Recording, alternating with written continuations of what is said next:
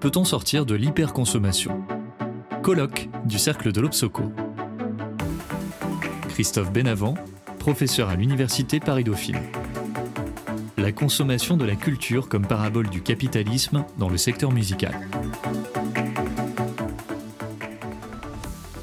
Donc je vais revenir à du classique, les deux thèses de la publicité, euh, reflétées ou modelées, un article fameux sur lequel on va s'arrêter, de 1985, d'un monsieur qui s'appelle Paulet, auquel Maurice Holbrook a répondu à la même époque. Et quasiment tout est dit à ce moment-là.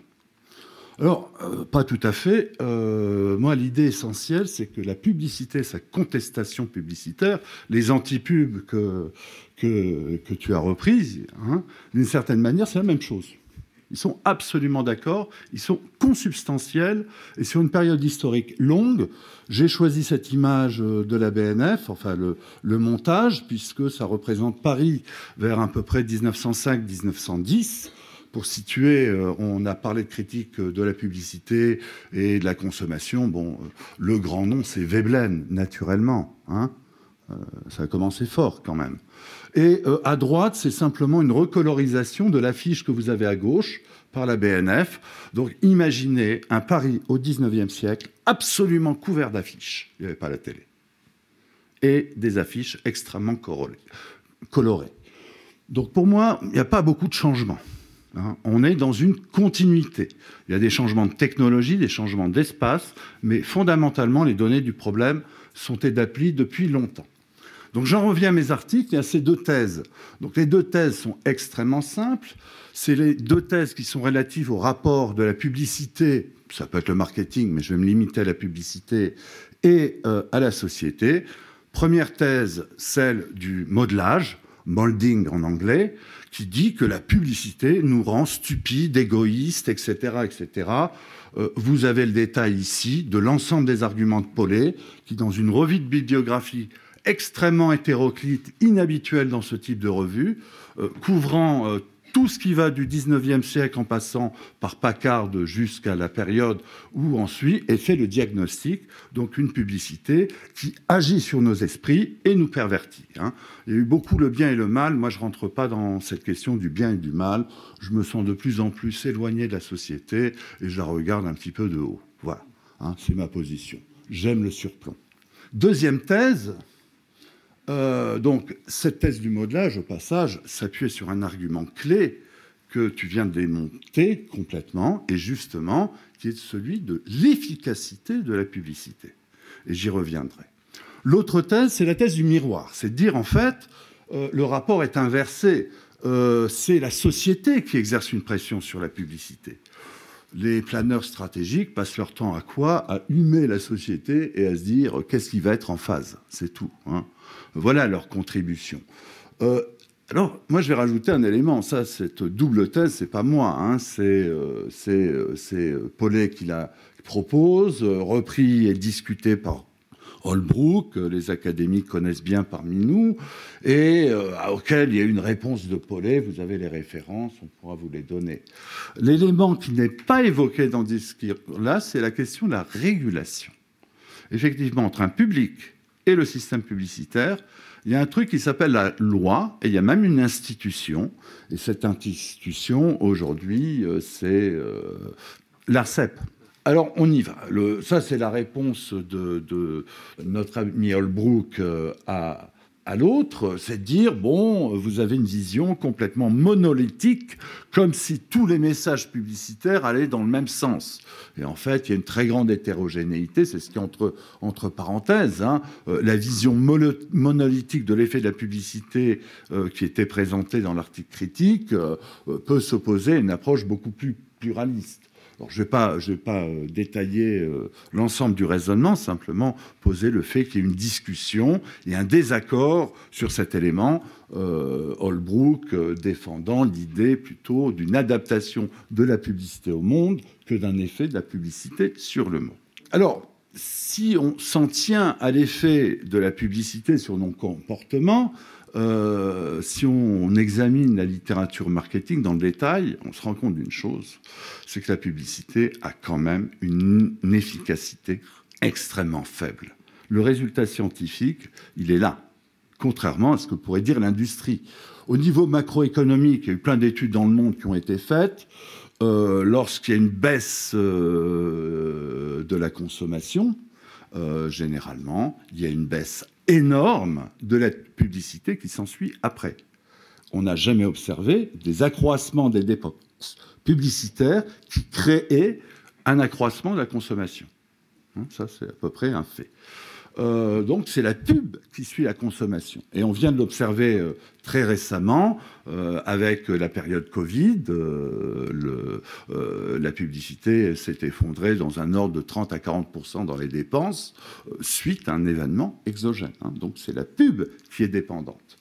À un niveau plutôt stratégique, quand on mesure les élasticités sur les ventes, il y a deux papiers célèbres qui le font à 10 ans d'intervalle on arrive à une mesure d'élasticité qui est simple, hein, c'est 0, euh, quelque chose comme 0,08, 0,28.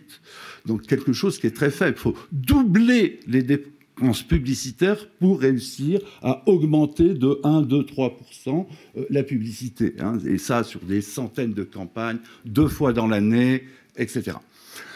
Donc euh, l'élasticité est quand même très très faible. Je ne vais pas discuter des autres points.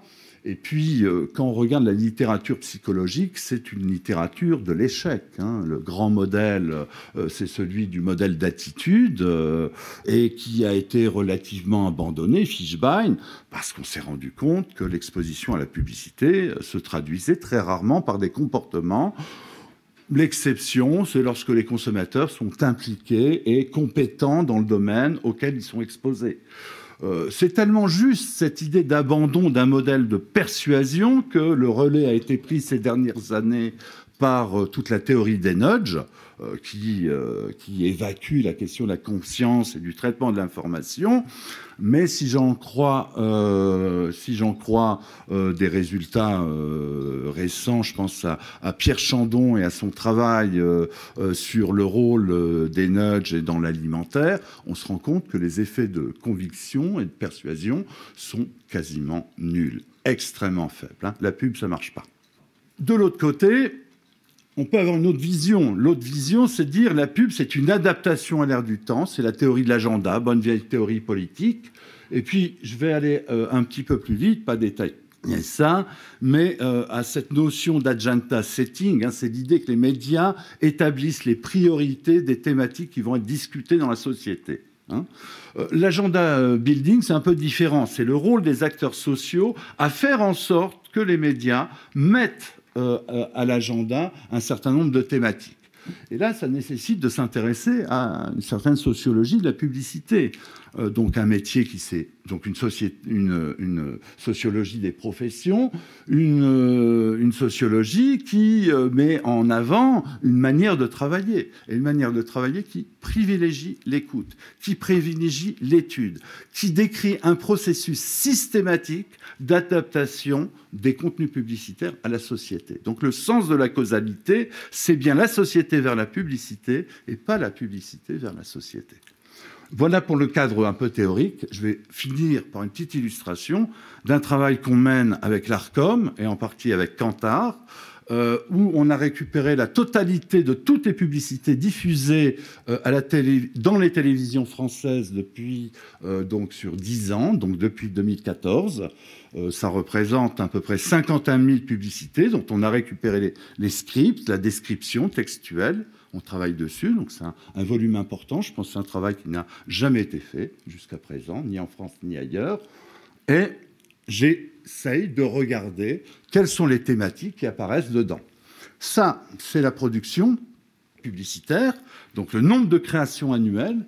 Vous observerez une chose très intéressante, c'est extrêmement stable dans le temps, hein, jusqu'au moment de la crise Covid.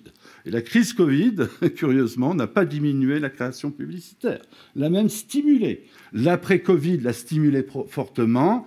On pourrait expliquer, j'ai situé un, certain nombre d'événements. Euh, MeToo, bien sûr, hein, qui change beaucoup de choses. Euh, l'apparition du Nutri-Score, puisqu'un tiers des publicités concernent l'alimentaire. Les deux périodes de confinement qui n'affectent pas du tout euh, la création. Au contraire, euh, la période de crise qu'on a connue avec le Covid à accélérer le renouvellement des contenus publicitaires et des repositionnements. Donc un mécanisme adaptatif. Ça, c'est un travail sur l'ensemble des textes. Donc on a pris mes 51 000 pubs et on a cherché à identifier les thématiques qui peuvent apparaître. Alors là, j'ai clairement pas le temps de commenter. Euh, je vais me contenter juste d'afficher ce graphe. Ayant réussi à identifier des sortes de thématiques, donc une publicité va être euh, décrite par un ensemble de thématiques, ici une trentaine, et on calcule la probabilité que la publicité évoque tel ou tel thème. Donc je travaille sur les contenus publicitaires ici, hein, directement. Et euh, vous voyez un certain nombre d'évolutions. La petite ligne en rouge, ben euh, c'est la date du premier confinement, hein, pour avoir un avant et un après. Et on peut regarder l'évolution d'un certain nombre de choses. Il y a des évolutions, on pourrait dire normales. Par exemple, le smartphone, ben ça, ça reflète sur 10 ans de marché, euh, ben, tout simplement une compétition de plus en plus dure entre des acteurs qui sont installés, et donc une montée en puissance de, de la bataille. On voit, il y a des thèmes assez intéressants. Euh, est-ce que je l'ai? Oui, sur la gourmandise. Euh, comment s'inversent des rapports? Par exemple, vous avez un thème qui s'appelle le thème 08, qui concerne l'alimentaire, où il y a toute une thématique autour de la gourmandise et de sa satisfaction euh, et de la satisfaction à l'égard de qualité, je vais dire morale, hein, dans cette dimension-là. C'est complètement contrebalancé par une gourmandise plaisir où s'exprime la pure, le pur hédonisme. On peut pas beaucoup de temps dessus. Je ne vais pas détailler. Ça vous donne les tendances des thématiques publicitaires au cours de 10 ans. J'ai quasiment fini. Ça, c'est la, représentation, mais là, j'ai vraiment pas le temps.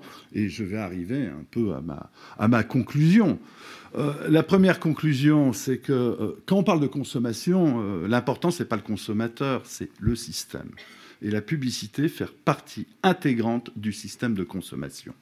Et quand on voit la publicité comme le message des entreprises, euh, moi j'ai complètement changé de point de vue. Euh, la publicité, euh, c'est un, un, jeu d'acteurs et le spot qui est produit à la fin est le résultat d'une interaction relativement complexe entre des marques, entre des créateurs, entre des planificateurs de la publicité, entre des médias et ne l'oublions pas, les agences de régulation, je reviendrai juste euh, pour le, mot de conclusion, et les consommateurs eux-mêmes naturellement. Donc euh, on a euh, un oubli, il n'y a pas deux thèses qui s'affrontent, il y a aussi un système de régulation qui est absolument central. Et donc dans toutes nos questions jusqu'à présent, on a fait des diagnostics, moi j'ai envie d'ouvrir une voie vers une solution, et la voie vers la solution, ça s'appelle la régulation une régulation qui ne se limite pas aux agences euh, de régulation telles qu'on les connaît, euh, qui ne se limite pas à la loi, mais qui inclut aussi bien les activistes, qui peut euh, inclure une autorégulation. Dans la publicité, le BVP a été créé dans les années 30 et c'est une instance d'autorégulation de la publicité. Est-ce qu'on va sortir de l'hyperconsommation? Euh, bah, J'ai deux réponses. Oui, si la communication peut affecter les, les, comportements, mais je suis de plus en plus euh, convaincu que la communication n'a qu'un effet extrêmement marginal sur nos comportements. Hein. Euh, ce qui agit sur nos comportements, c'est l'autorité. Et l'expérience du Covid, pour ça, a été absolument extraordinaire quand on décide à un moment donné qu'on ne doit plus sortir chez soi, on modifie en profondeur notre consommation pendant une période courte. Aujourd'hui, on est dans une période où on retrouve le train habituel. La deuxième possibilité, ben, ce serait une réponse non, on ne peut pas sortir de, l'hyperconsommation si la publicité reste le, mémoire de, nos désirs. Mais là, euh, encore non, on ne pourra pas sortir parce qu'il faudra enlever le désir des humains. Et ça, n'est pas possible. Donc ma conclusion, elle est assez simple, c'est que euh, penser la consommation aujourd'hui, c'est penser comment on va réguler la consommation compte tenu des contraintes sociales qui pèsent sur nos sociétés.